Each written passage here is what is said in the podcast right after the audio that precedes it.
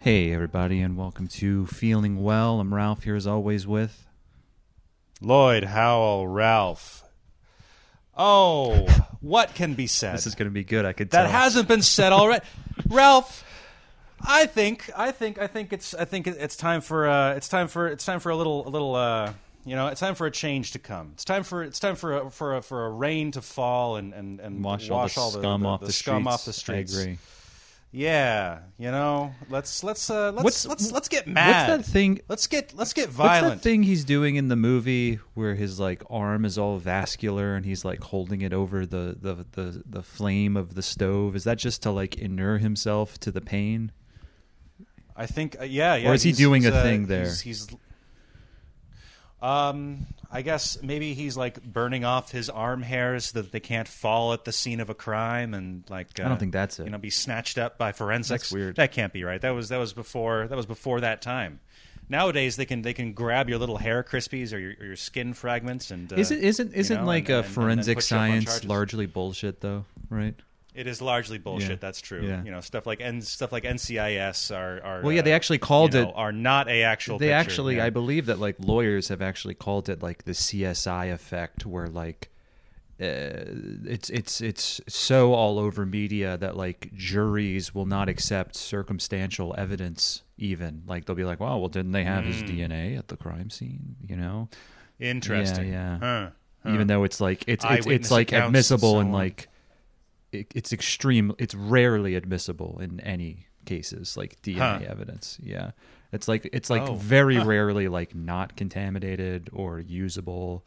Sure, but people like they think like to really nail somebody, you got to have the DNA evidence, and that circumstantial evidence will not suffice. So I don't know. Apparently that's crazy. Is or was some kind of legal phenomenon.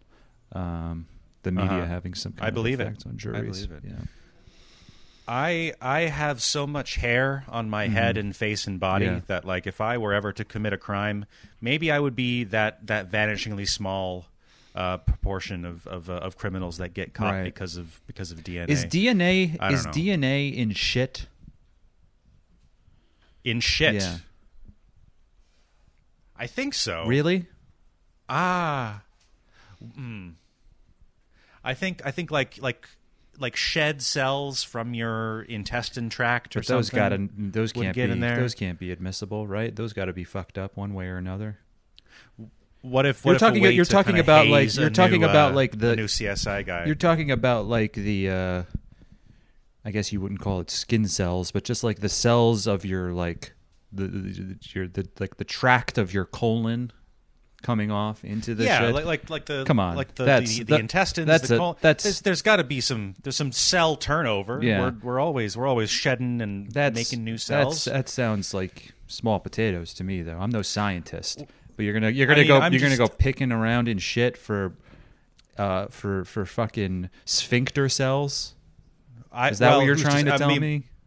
But what I'm saying is, what if it was like a hazing thing for like the new guy at the CSI department? Right. It's like, oh, you gotta find the cells. Oh, but it's not actually a thing. Like, yeah. It's like he's working really hard. It's like I can't find anything. It's like keep looking, for those. Get really close. Keep looking for those sphincter cells, Dexter. Yeah, you know, and and after a while they say, psych. It's no such. What you're doing is just handling shit.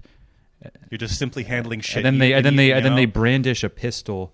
They're like, "Now eat it. Now eat the shit, you pig, you low pig." Mm-hmm. And if he does it, then they laugh at him even more. That's right. Like we weren't even gonna shoot you. But if he does it, they're like, "You're lower than dirt. You ate the shit. Wow. You have no dignity. You got no dignity. You have no business. You're not one of us. You'll never be one of us. You're fired." Yeah. You're fired. Actually, get out of here. Yeah. Actually, Donald. Actually, lie down on the floor. Trump, I'm gonna shit in your mouth. You're fired. Yeah, yeah. These folks. Yep. They're eating shit at the CSI. They're eating the shit, and they say there's some cells in there. I don't think so. I mean, I don't know. They're very small. They say you get it out of the I don't want to be gross, but out of the hole down there. Apparently, they get the cells, the tiny cells that are in the shit. But I don't see them. You could do it. They're too small. I'm not gonna do it right, folks. Hey, any volunteers here? I don't think so. You know? In the good old days, they used to say, "Hey, officer, I saw a fella, black fella, did a crime." They'd put him away. Nowadays, you gotta find human shit all over the crime scene. You gotta pick through it.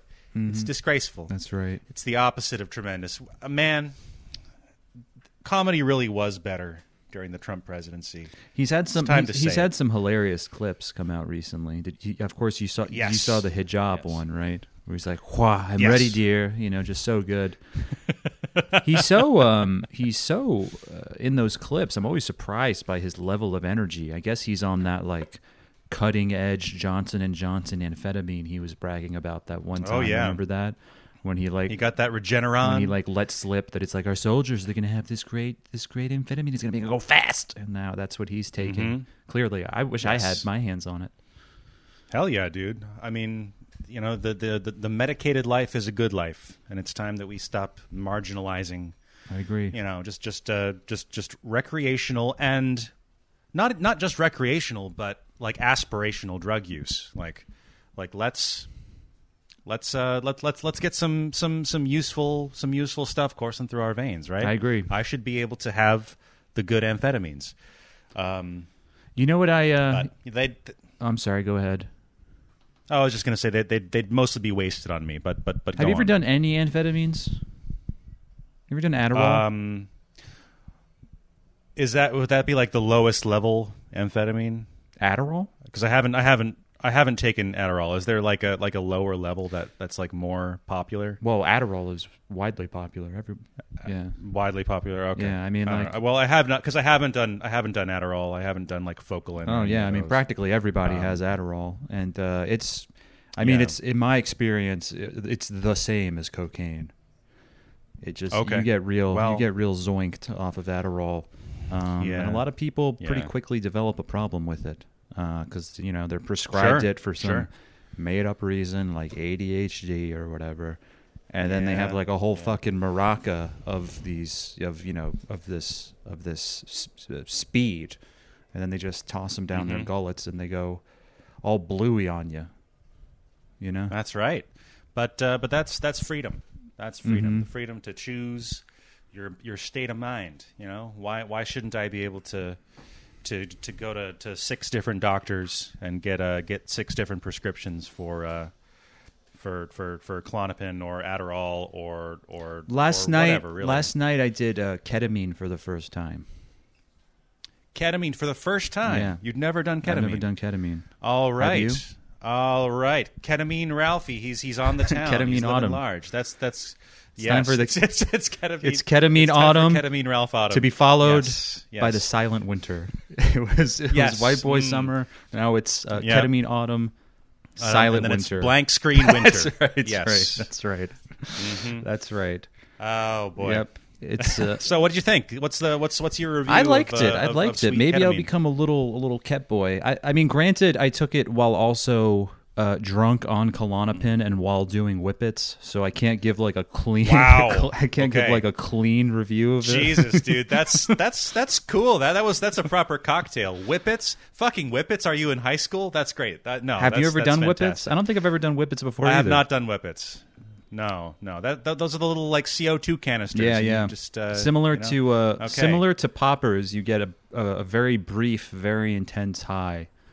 And it certainly does look and feel silly and trashy, but hey, it wasn't my idea.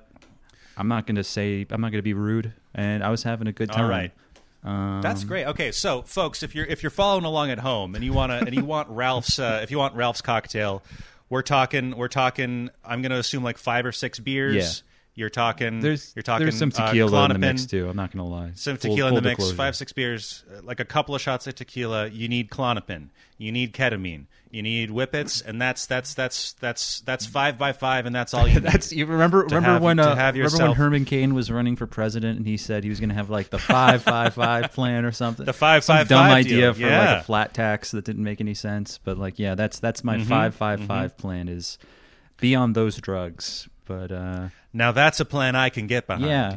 Put that on the ballot, and I'll start voting again. That sounds nice. And the person I was with, they had a precious bounty of Klonopin, and they gave me some. I'm not good with the milligrams. I don't know what the They gave me the equivalent of like half a bar of Xanax, and I said, you know what? I know you don't want to part with it, but you better give me the equivalent of what the rest of that half would be. And they were like, come on, this is my Klonopin. And I'm like, look, I really think I need it. And I was wise because benzos are really, they're like, you know that expression, golden parachute? You know, it's like when someone's ousted from a company, they're like still going to be like financially okay because they have like some kind of like sweetheart, like severance deal or whatever.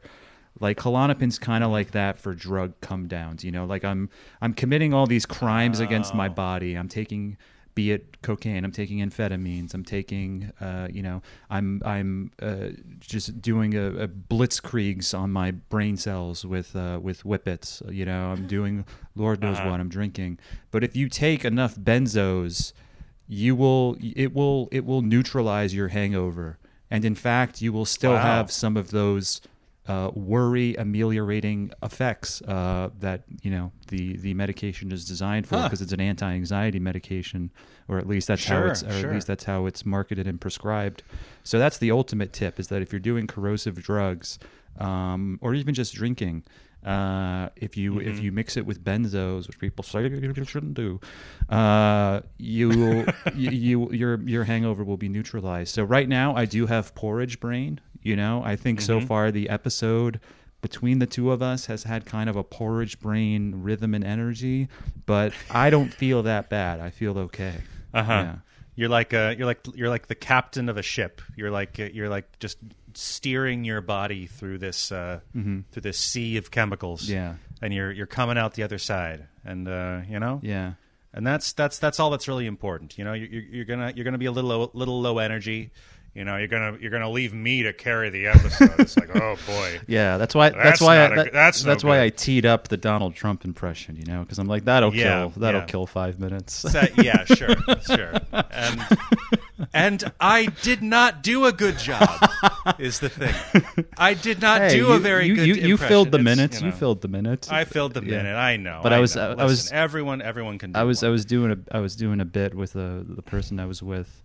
Where I was saying, like, it's kind of like that Pixar movie Inside Out, but it's like her last three brain cells, and they're kind of like middle-aged union guys, and they're just like, come on now, I mean, we gotta make sure that we gotta make sure this girl's okay. It's like, where's Peter? It's like, Peter, he disappeared after she take the poison balloon. He's like, damn it, no. All right, well then that's just gonna have to be more work between the three of us.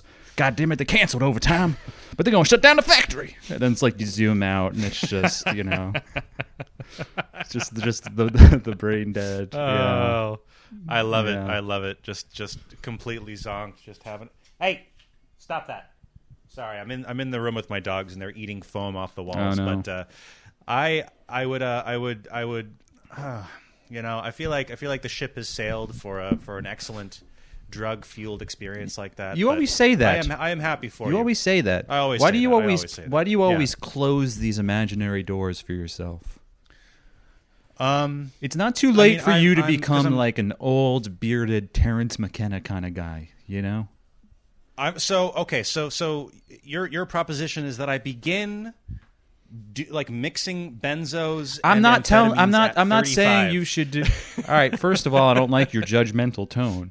I'm trying to help you. I know, and I appreciate the help. I'm saying do the drugs you want to do. Life coach to me, and also you. And the only reason I'm saying that is because you say in this sort of wistful tone that like, oh, the time has passed for me to imbibe and hit the club. Or I remember not long ago you were musing about how sad you were about never having gone to a strip club, you know, which is not a good experience. Oh, yeah. Which is not even a good experience. No, but you're just like you want to engage in these illicit seeming activities to some degree. You want to let the devil out sometimes. Yeah. And for some reason you're saying nope, that ship has sailed. I don't think it has sailed.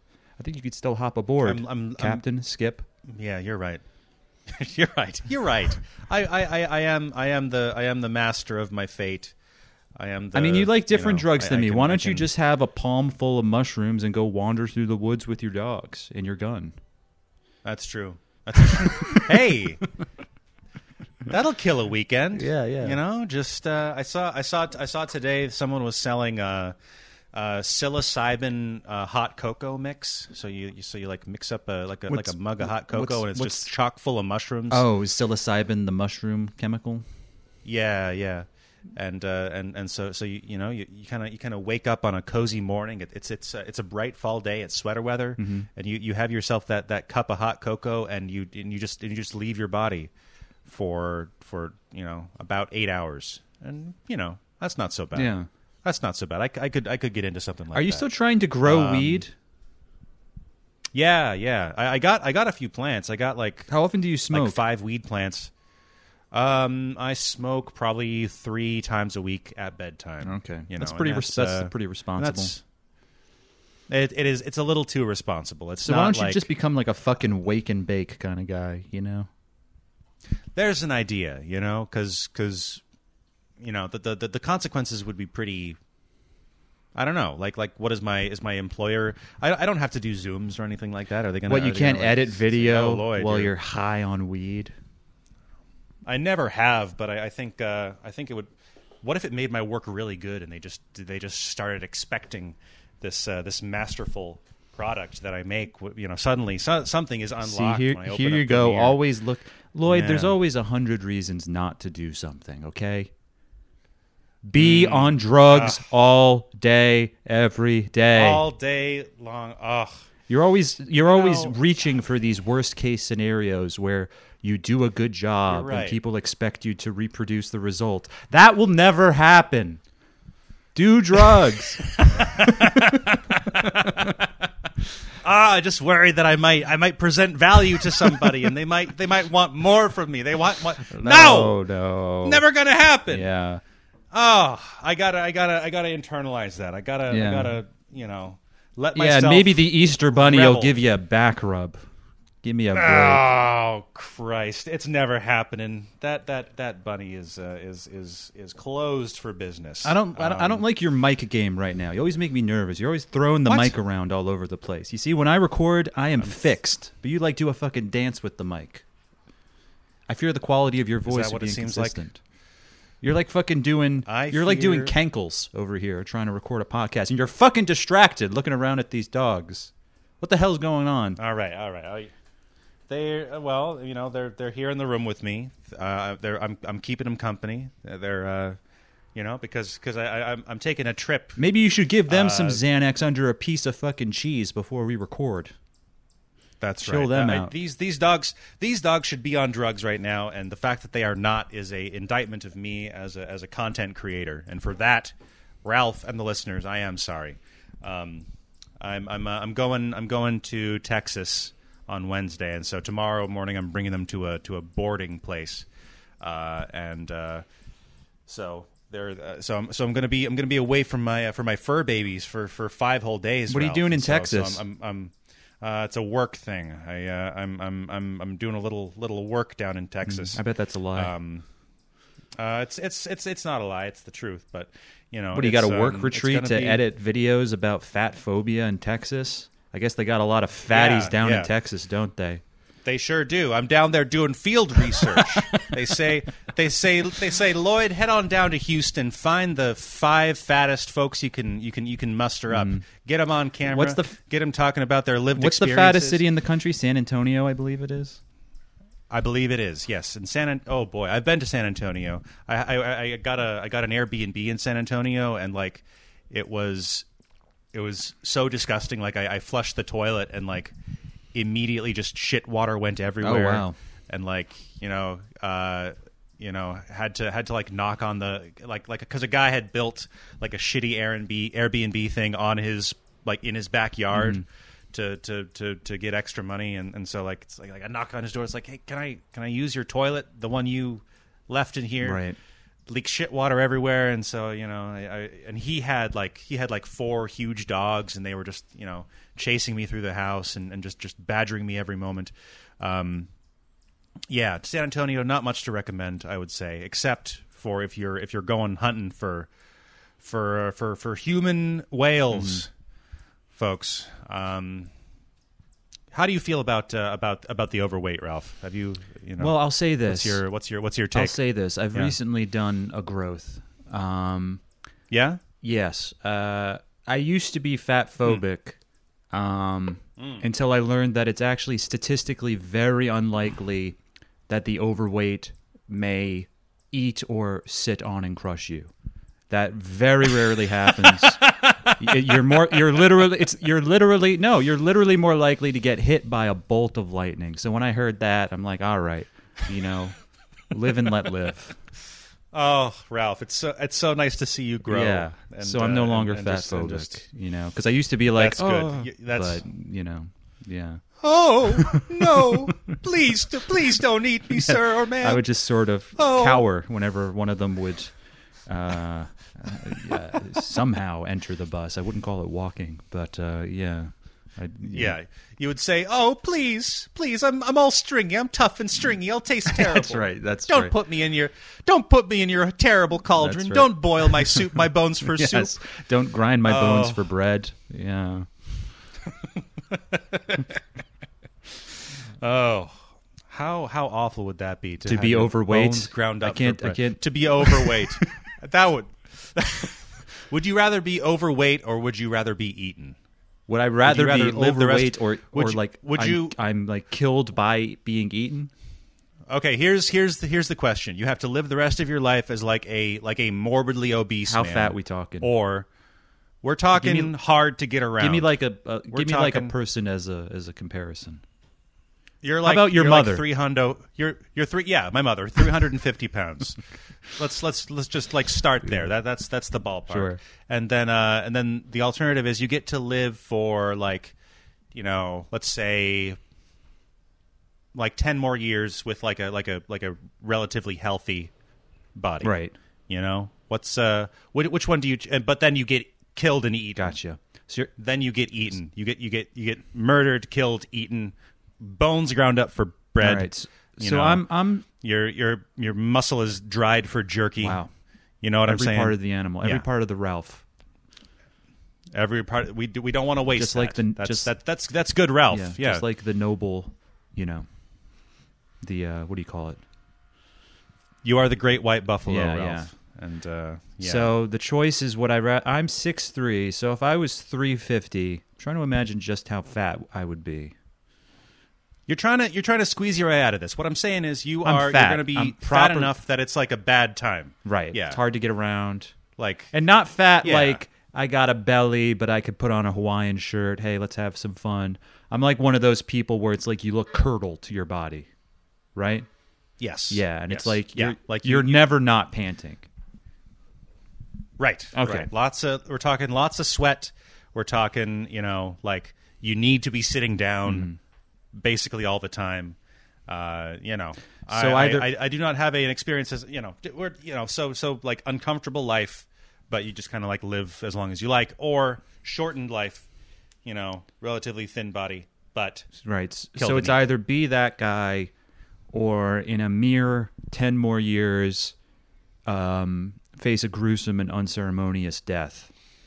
Yes. I would pick the second, you would be killed and eaten. Yeah, okay, I would. Yeah, that's what I thought. What about you? I figured. I think I probably would as well. You would just pick that because it would be over sooner. Well, yeah. I mean, like if I could have both, ideally, if I could be, then that would really, But you made it sound like it was magic because I was almost going to poke holes in your hypothetical because if I'm that fat, I'm going to die prematurely anyway. But you said I can live as long as I want, but I have to be fat. Well, I guess I would have to put a rule in there like you can't die. Like you're gonna have to stick it out until you're like 70 or something. Right. Yeah. But you know, good point. Don't let me make any wishes to a genie without it's true. Without figuring out the syntax of my sentences. That's how you get in trouble. Oh brother. Yes sir. Just a lazy Monday, and we're just for a second. We're just kicking for back. A second there. You made a sound. You went and I had such sense memory. I was like, for some reason, he's going to do Obama now. But you didn't. I thought you were about to go into an inexplicable, let me be clear, I'm fat as shit, and that's okay. We can be fat as shit in the blue states. You didn't eat that. Folks, you didn't eat that. Can I eat that? I'm hungry. He's I don't know, he's in Flint, but instead of drinking the water... He starts eating a hoagie. I don't know. Eating a hoagie. It's like not metaphorically, not really analogous, but on the level of meaning. But yeah. But or he's at that sandwich shop and he's like, "Hello, I'd like a sandwich with Dijon mustard." There you go, the Dijon mustard. Some lard and some extra salami and some some French fries on there. I'm pretty good at eating people. What else you got? You got saying I'm pretty good at killing people. You got an entire suckling. Entire suckling pig, yeah, that's right. Yeah. We may have Obamacare, something with that. It's only for fat people. Obamacare, right? Fat Obama, folks. Yeah, I love comedy. That's good stuff. Yeah. Yeah, folks. Sometimes podcasting is like a flowing river, and sometimes it's like trying to paddle up Niagara Falls. Yeah, you know, it's like trying to what was the thing? Like trying to make your way through a cave with dynamite. It's like digging for gold with dynamite. You know. Yeah. And as I said, this is a porridge brain episode, which reminded me. I wish someone would. Blow you up with dynamite. Yes. Well, yeah. Maybe one day you'll finally pull a Reverend Toller and strap on the suicide vest. But Alhamdulillah. I saw today that I finally got an email being offered. It had been a while. I was doing some fairly lucrative, for me at least, freelance work on the side for my regular job. But there was a long drought. I hadn't heard from them for months. I assumed they weren't going to give me any more work. But they emailed me today, so that's good. But it reminded me of this phenomenon, just on the topic of having fewer and fewer brain cells, and I obviously had a go of it last night. But I noticed this phenomenon as I get older, where like I'll know that two people are not the same, like I'll know it, but I'll just kind of conflate them anyway. You know, like I'll be like. They're the same. Like if they're similar enough, I'll be like, that's one guy, you know. Like I remember, like this guy who emails me. I've only met him once from just the job interview Zoom call, and since we've only contacted through email. So he's obviously very remote in my mind, but I remember he was a youngish guy about our age, and he had kind of like. Shaggy hair. He was like a bro, but like a nice bro. You know what I mean? He was like, "Hey, can't wait to have you aboard. It's gonna be great," you know, and that kind of vibe. And he like reminded me of a guy that I knew from college, who was like similarly, like he had long shaggy hair. He was like an audiophile. He like mixed the sound to some of my school projects. He was in a band. He liked to play guitar and all that. Also related, I remember once back when me and Sam would do cocaine on a semi-regular basis, one of those nights where we just sort of disappear into his room and silently consume it in bulk. Occasionally there would be someone that... You ever have one of those times when you're like, hey, why not hang out with this guy? Like just someone like from like just someone from your Rolodex. Oh yeah. Who like you maybe you maybe like communicate here and there, and it's like what if I kind of took an extra, like what if I invite this guy out for drinks, you know? Like you try to like you try to like upgrade a person in your life in a way, you know? And and we bring him into the fold. Yeah, and we kind of let's make a new connection. Yeah, yeah. We kind of did that. We met this guy for drinks. He like kind of joined us. I was like, I think he mixed something for me at the time, and I was like, hey, why don't you just come out with us? And we go out, and then we decide to get cocaine, and it was like one of those nights where like, you know, he's been absorbed into just Sam's dank lair in Bushwick. And we're you know sitting on the floor around the coffee table, and he's like, it reached a point in the night where like, you know, he's just like really getting into like just really telling us like unguarded, the cocaine has just like dissolved all of his inhibitions, and he's just like really telling us about like him and his girlfriend using anal beads. Just like a guy that we otherwise had just like kept at arm's length. Nice guy, just like nice chummy bro, you know, doesn't seem to engage in someone who would not share that under normal circumstances, you know, like not someone who's like whoever tries to like make a spectacle of themselves or be provocative or whatever you want to call it. Just this very private thing that he was doing with his partner, which is perfectly fine. But he was just like really telling us about it.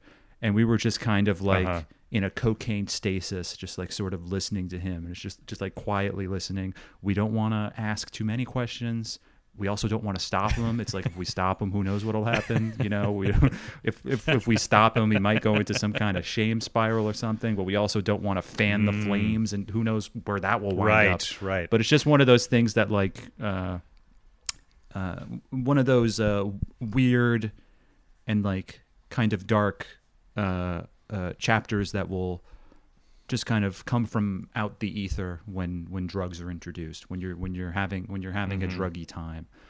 But anyway, it's like kind of being in a like a waking dream, because clearly that was kind of weighing on his mind somewhat. He was like, oh, like this is a weird thing I've started doing, you know, and it just, you know, it's it just so happened that you and Sam were there to kind of just, you know, something that just kind of receive that. It's, you know, it's not a huge deal, not a big deal, but just not something something that wasn't supposed to be unlocked, you know?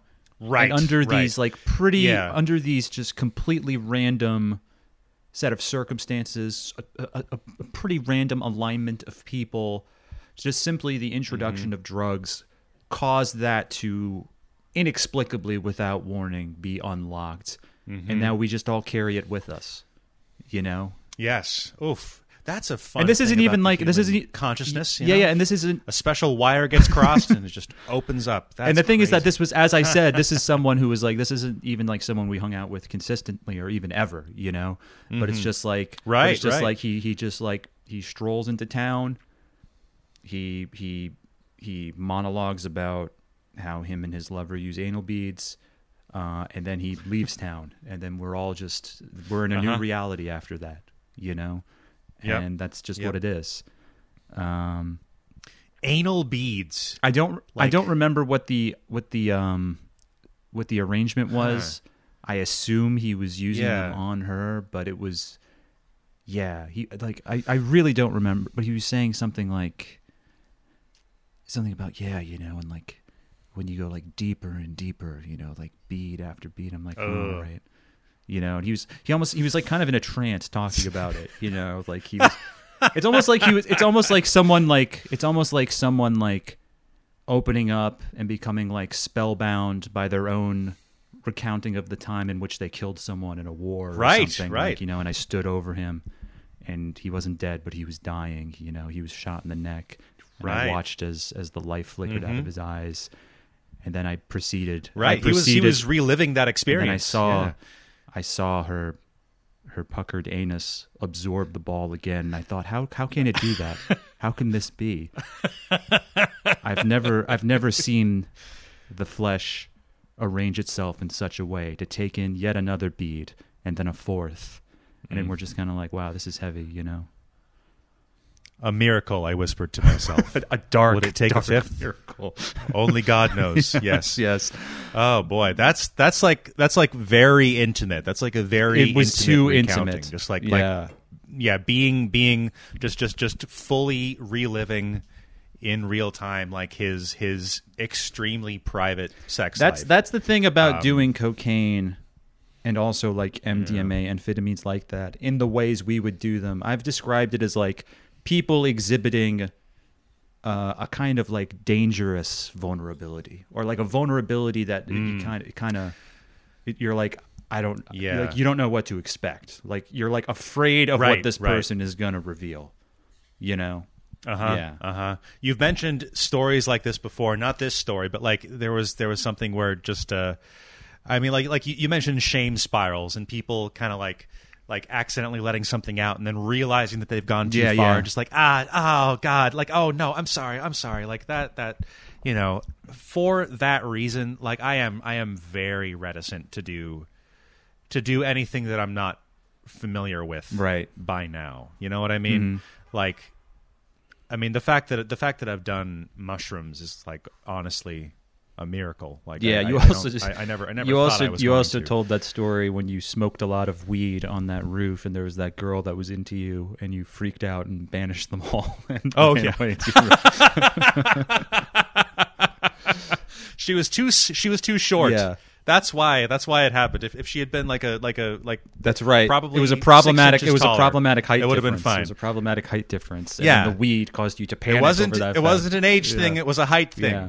Like she was so short. Oh boy. And I remember she admonished me for it in a text the next day. Yeah. It's like, what was her tone? You know, was it like what happened? LOL, or was she like kind of she let you know that she was she was like I it's like I wanted sex. It seems you didn't, and then just sent me. You know, we never spoke. Well, I have a really good story on that topic. But first, I just want to get back to the thing I was saying. That was kind of a sidebar. But anyway, anal beads guy, he doesn't deserve to be known as that. He doesn't deserve to be referred to as that. But sadly, that's if you're listening to this, that's what you're going to take away from this episode. That's the anal beads guy. That's right. You know, he's not going to be the sound mixing guy. He's not going to be the guy who noodled on the guitar. No. Sadly, if you listen to this and you remember any of it, you're like, oh yeah, like that anal beads guy. And so to anal beads guy, we say, we see you, you are valid. we support your journey. Yeah. However, you will continue to be anal beads guy. But anyway, best of luck to you. So yeah, like anal beads guy, I haven't seen him in years, and he is similarly remote in my mind to the guy I just met one time for my job over that Zoom call. But like my brain is so atrophied that like I know that they're different people, like of course, but like my brain just kind of does a thing where like I kind of feel warmly towards like the guy through the emails because I am conflating him with that friendly acquaintance I had, anal beads guy. And so like in my mind, I'm kind of like, they're the same person. And so I'm just going to kind of proceed, like not delusionally acting as if that were true, but just sort of for my own kind of psychological accounting and emotional accounting. I'm like, that's the same guy, you know, close enough. You know what I mean? Right. Yeah. Oh boy. Right. Like we you know, I think just especially when you're in a metropolitan setting, or if you just know a lot of people, right? Like you're just gonna meet so many different people, you're gonna kind of go through so many individuals, your brain is gonna do that sorting. It's just like giving up on contending with reality, like for your own sake. It's like, well, who cares? Yeah. They're the same. It's like I have too much going on. You two can share a slot. Yeah. You can bunk up in together. My mind palace. Yeah. Yeah. Yes. Yeah. Yes. Sorry. Yeah. I didn't say that guy's name, right? No, you didn't. Okay. You didn't. He's just anal beads guy, right. And that's fine. ABG. That's fine. Yeah. That's ABG. ABG would rather an ABG than an RBG. That's what I say. Oh, so true. You know, now I'm picturing a conflation of those two things. Oh boy. Just with the venerable Justice. Just with the robe thrown over her back and with old Clarence Thomas feeding the beaded serpent upper dang fanny. Just pop, pop, pop. Yeah. In they go. Pop, pop, pop. Boom, boom, boom. Oh, boy. It's the sound indeed. Effects that really make the scene. Yes. Oh, boy, indeed. Justice Ginsburg, let me compliment you the return of the perfect Clarence Thomas impression. Here we go. I'm Supreme Court Justice Clarence Thomas. Let me be clear. I am Supreme Court Justice Clarence Thomas. And while it is regrettable that Justice Ginsburg has a prolapsed anus, I cannot be to blame. I wish for her to have a speedy recovery to another. Yeah, that's how she died. That's how they she don't want died. You to know. That's how she died. You can't fucking play like that at that age. You know. I know. But the old people are all randy. They're always going. Her anus. Her anus was so prolapsed that she just went completely inside out. Just you know. That's right. Yeah. Like a reversible jacket. And the doctors. Yeah. Right. No, yeah, the doctors kind of received this strange fleshy sack, and they were like, "What am I looking at here?" And they, like, and the Secret Service was like, "What are you looking at? What are you looking at? Only the girl, the girlest boss that ever girl bossed, with her dozens of dissents in her many losing cases at the Supreme Court. Have a little respect." You know? Now, I want a crack team of doctors to nurse this woman back to health. Ma'am, this woman couldn't be any more dead. This is grisly. this is the most grotesque. This is a mutilation. This is a charnel house. Yeah, this is a waking nightmare, sir. Please, for the good of all that is holy. And then they're like, oh, "Wow, boy. Talk about king shaming." But yeah. Oh God, I love being sex negative. It means you never have to approach anything like that. That's wonderful. Yeah. Yeah. Ugh.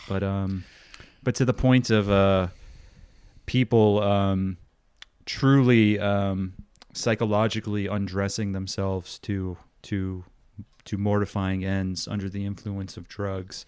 This is the first half of the episode was the pro drug segment, but now this is the anti-drug segment. You know, yes, it's fair and balanced. This is the come down. Yes, the come down. Correct.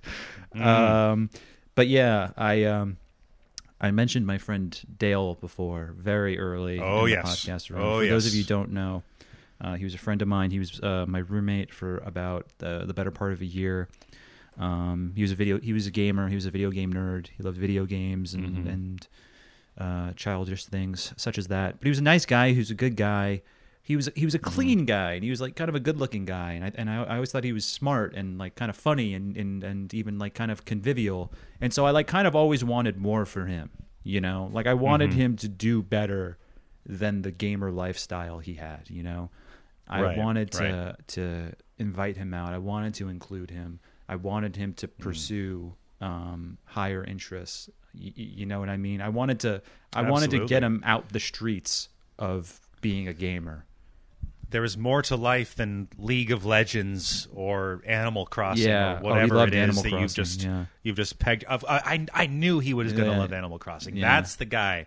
He loves it. Like, he loved Animal Crossing so much that I know what his favorite song from the Animal Crossing soundtrack is. It's 5 p.m. Oh, the song is called 5 p.m. and it is a banger. I will say this, but. It's like in one of those movies where you have like the urban classroom and there's the one kid and the teacher's like, listen, you know, you're reachable. You could do better than this. And that's how I felt about him. I thought he was an exceptional gamer. You know, he could. There's still hope for you. You can get out. Yeah, you can break out of the system. And every once in a while, to his peril, he would very hesitantly agree. And I remember one night, me and several friends, we spontaneously, it was a bigger group than usual. It was like a weird alignment of people. It was like It was like 5 people, and we got our hands on some MDMA. Oh no! Oh right. And Dale has, you know, he's barely ever smoked weed or gotten drunk, you know.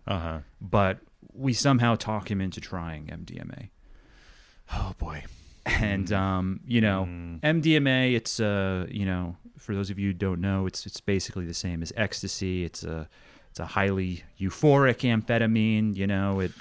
It gets you up, it gets you going, similar to cocaine, but it's also, you know, it makes you, like cocaine turns you into a chatterbox and will similarly make you divulge things that you wouldn't otherwise. But that's basically the whole point of MDMA, because it's supposed to, they say it like increases your sense of empathy, which I think is kind of bullshit. It like kind of makes you think you're being more empathic, and like, you know, like for a lot of people, it makes them feel just like, vomitously, like kind of cuddly, you know. It's the ultimate drug that makes you go like, Lloyd, you're my best friend, you know, like that kind of drug. Yeah. And you're really like, you want to hug. Yeah. Oh, a lot. You want to hug everybody. Hugging and cuddling and like, nah, man, I love you. You know, we should all live in a commune together. I honestly think we would make a great family. Like weird, like weird stuff. Like after a while, I was incapable of even enjoying it, because I would be on MDMA and feel the euphoria. But fighting the euphoria would be like my sober worry of like, don't turn into a fucking gay lame ass, you know? So there would become like a wrestling match in my head, like the euphoria, which is euphoric, like, you know, like rolling, but then like, no, I must resist. And then and pull back from that pulsating, gyrating pit of pure pleasure and excess. Yeah. Ugh. Like do not let the overwhelming pleasure trick you into being cringe. You know, I was like, I shall not be cringe, and then like breaking through, and then so after it fashioned, I wasn't even really capable of enjoying it. And if you do it enough time, you know, you can kind of. You gain something of an awareness and build up some defense mechanisms where you're like, all right, I'm not going to make a fucking spectacle of myself on MDMA tonight. But as I said, like Dale had none of these defenses. Dale had none of it. He was a babe in the woods. He was laid bare before the power of MDMA. So like, you know, the 5 of us are like seated in a row on the couch we had in the common area. And then like, it was a small apartment. Then off to the side is the kitchen. And like kind of the space is lit only by like sort of the stove light, and Dale is the most on drugs I have ever seen a person in my life, like unreal. And he's having a good time, and he starts doing a lot of weird shit. It was becoming like a weird night, you know. Like he was like taking off his clothes, and then like he was like doing like weird poses, and people were taking pictures. He like put on a hat that he had that had like cat ears, so he was like shirtless but with like cat ears pulled over his eyes. At one point he like got on all fours and like lapped up water that was on the floor. This has all been Dale, no, it was pretty bad. Oof. And then at one point we like kind of retreat to his bedroom, and we're all just kind of sitting around his bed. And look, we're not it's not what it sounds like. Like we're not like trying to, like, I was protective of Dale. A couple other people there knew who he was, and like, we didn't want this to turn into this, you know. None of us wanted this, you know. But it wasn't like nobody on earth wanted this to happen. It wasn't like we were hazing him or something. Maybe we were having fun when he was like wearing the cat ears because he was having fun. And it's like, all right, what's he was cutting loose? Yeah, and it's like, what's a couple of homoerotic poses between friends? Who cares? Yeah, you know, we've all done funny shit when we're fucked up. But when it got weird is when he got quiet, which isn't that always the case. No. And so like we're in his room, and he's just opening up. And you know, if you thought like doing anal beads with your girlfriend was bad, hey, whatever, you know, God bless. That's, you know, nothing wrong with that. Weird to share to acquaintances, but like, hey, at least you're doing a sex with your girlfriend. Who cares? I'm not kink shaming. That's healthy. Yeah. Whatever works in the bedroom. You know, you got to keep that fire alive. But Dale allegedly is talking about how like he recently got into jelking because he believed he had a micro penis. No. And for those of you who don't know, jelking is what is it? Is it a series of like stretches? I mean, it's bunk, but apparently it's like it's sort of like a Reddit thing where it's like if you do certain stretches, you can make your dick bigger or something like that. You're trying to coax the part of the penis that is inside your body out. Yeah. You're trying to yank it out like it's stuck somehow. Yeah. So he's just like getting into that, and again, none of us wanted this, you know. There's like a group of 5 of us in his like brightly lit room, his room that has like action figures and like stacks of video games and like an elaborate computer cabinet and like cartoons on the walls, just like all these colors, and just like the 5 of us are like sitting in a semicircle around him, and he's in the center on his bed. And he's just like getting into it, talking about his micro penis and jelking, and we're all just like, "Hey, man, you don't have to tell us about this, you know." And you're kind of getting the cat ears. You're like, "Hey, remember these? Like, let's get back onto those, huh, buddy?" Yeah. I mean, for God's sakes, I don't know why we didn't put on some fucking music or something, you know? It's fine. Like, Christ, let's put on the new Drake. I don't know, but yeah. But it's just quiet, and he's just fucking getting into it.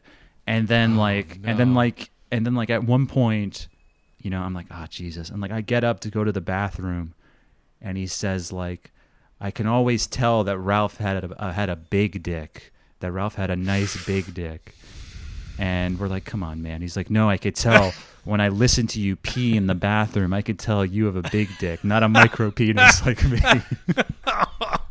And I'm like, dude, please stop saying these things. Please stop. Oh, God. And whatever. Christ. And then, like, it's the next day. He has work the next day, too, by the way. But Oh, I think, like, you know, all I saw of him was just, like, him, like, silently leaving for work in the morning. And we just kind of never spoke of it ever again. And there were a few more fateful tales of Dale that I can save for another day, but that was really a turning point. I think that kind of of course, yeah. like that. I mean that can detonate a friendship. Like that can just like blow the side out of the dam. Detonate a lot more than that. Yeah, that can fracture a person. Yeah, yeah. Oh well, yeah. Oh, I think that. I think that put him down a path. Yeah, that was. I don't think he was the same after that. I think he regressed after that one. He went back further into the land of gaming. Yeah, because I mean, from his perspective, it was like it's like his God was punishing him in no uncertain terms for straying out his realm. You know, like he dared to leave the world of gaming for a second, and just. Look what happened, you know. Oh. So what kind of conclusions is a person such as that to draw from that occasion? Dear God, I mean, from what I know of gamers and gaming in general, it's like most of them are sober. Most of them are quite sober. Most of them like just do not imbibe. Yeah, well, because they're like children. It makes you worse at gaming. Children, yeah. And yeah, just like that, and that kind of self-reinforcing world where like you're not physically putting chemicals into your body, but you're putting yourself into the situation where your brain is bombarded by just like the least natural stimuli that a human brain has ever had to deal with. Like that is your life, and so you like that is like what do you want to call that? That is as much. An intoxicant, as much of like a habit forming. Sure. You mean like gaming is like a drug? Yeah, yeah, of course. Yeah. The dopamine hit of doing this or that. Yeah. And so, boy, I'm sure for Dale to kind of like return to the safe, warm embrace of video games, you know, instead of the scary. Yeah. The scary drugs and like all the human faces. He made the mistake of turning his back on computer. But of course, computer is a forgiving Lord, is a generous God, and so with open arms, computer welcomed him back. Yeah, I think I told another story in the podcast once before at that infamous Halloween party where I humiliated myself. He also passed out just from drinking and being on Klonopin, and then he got fucking. Someone called an ambulance for no good reason. And so he wakes up. Someone who never parties, who never drinks, he wakes up in a hospital bed, and the doctor tells him, Mr. Dale, you're an alcoholic and you need to seek help. and then he's just saddled with this $3,000 fucking emergency room bill for passing out because he drank too much. And just the guy, and this is also the guy who had sex with the crying pregnant woman. Just a lot of it's easy to forget that a lot of things that we take for granted are hard for some people, you know? Yes. It could really be hard to be a person. And every time they try, they are just swatted down just so mercilessly, you know? Yeah. And, and it's tough. You know, we have our trials and tribulations, Ralph, but oh boy, can it be worse? Yeah, and oh god, it's worth remembering that sometimes. It's always good to remember. Yeah, I'm fucking glad that isn't me. So at least there's that. But I think to our listeners, what I believe is that you're all kind of big dick alpha chads like the two of us. And that is what I choose to believe. But in the event that you do find yourself on the other side of the scale, just don't think about it. That's right. Don't think about it. Pretend it isn't real. Yeah. And I think that a lot of our listeners, conversely, listen to the podcast and think, I am fucking glad I am not them. But if you'd like to hear more about us and how awful we are, head on over to patreon.com/feelingwell. For $5 a month, you will get double the content and access to our enormous archive.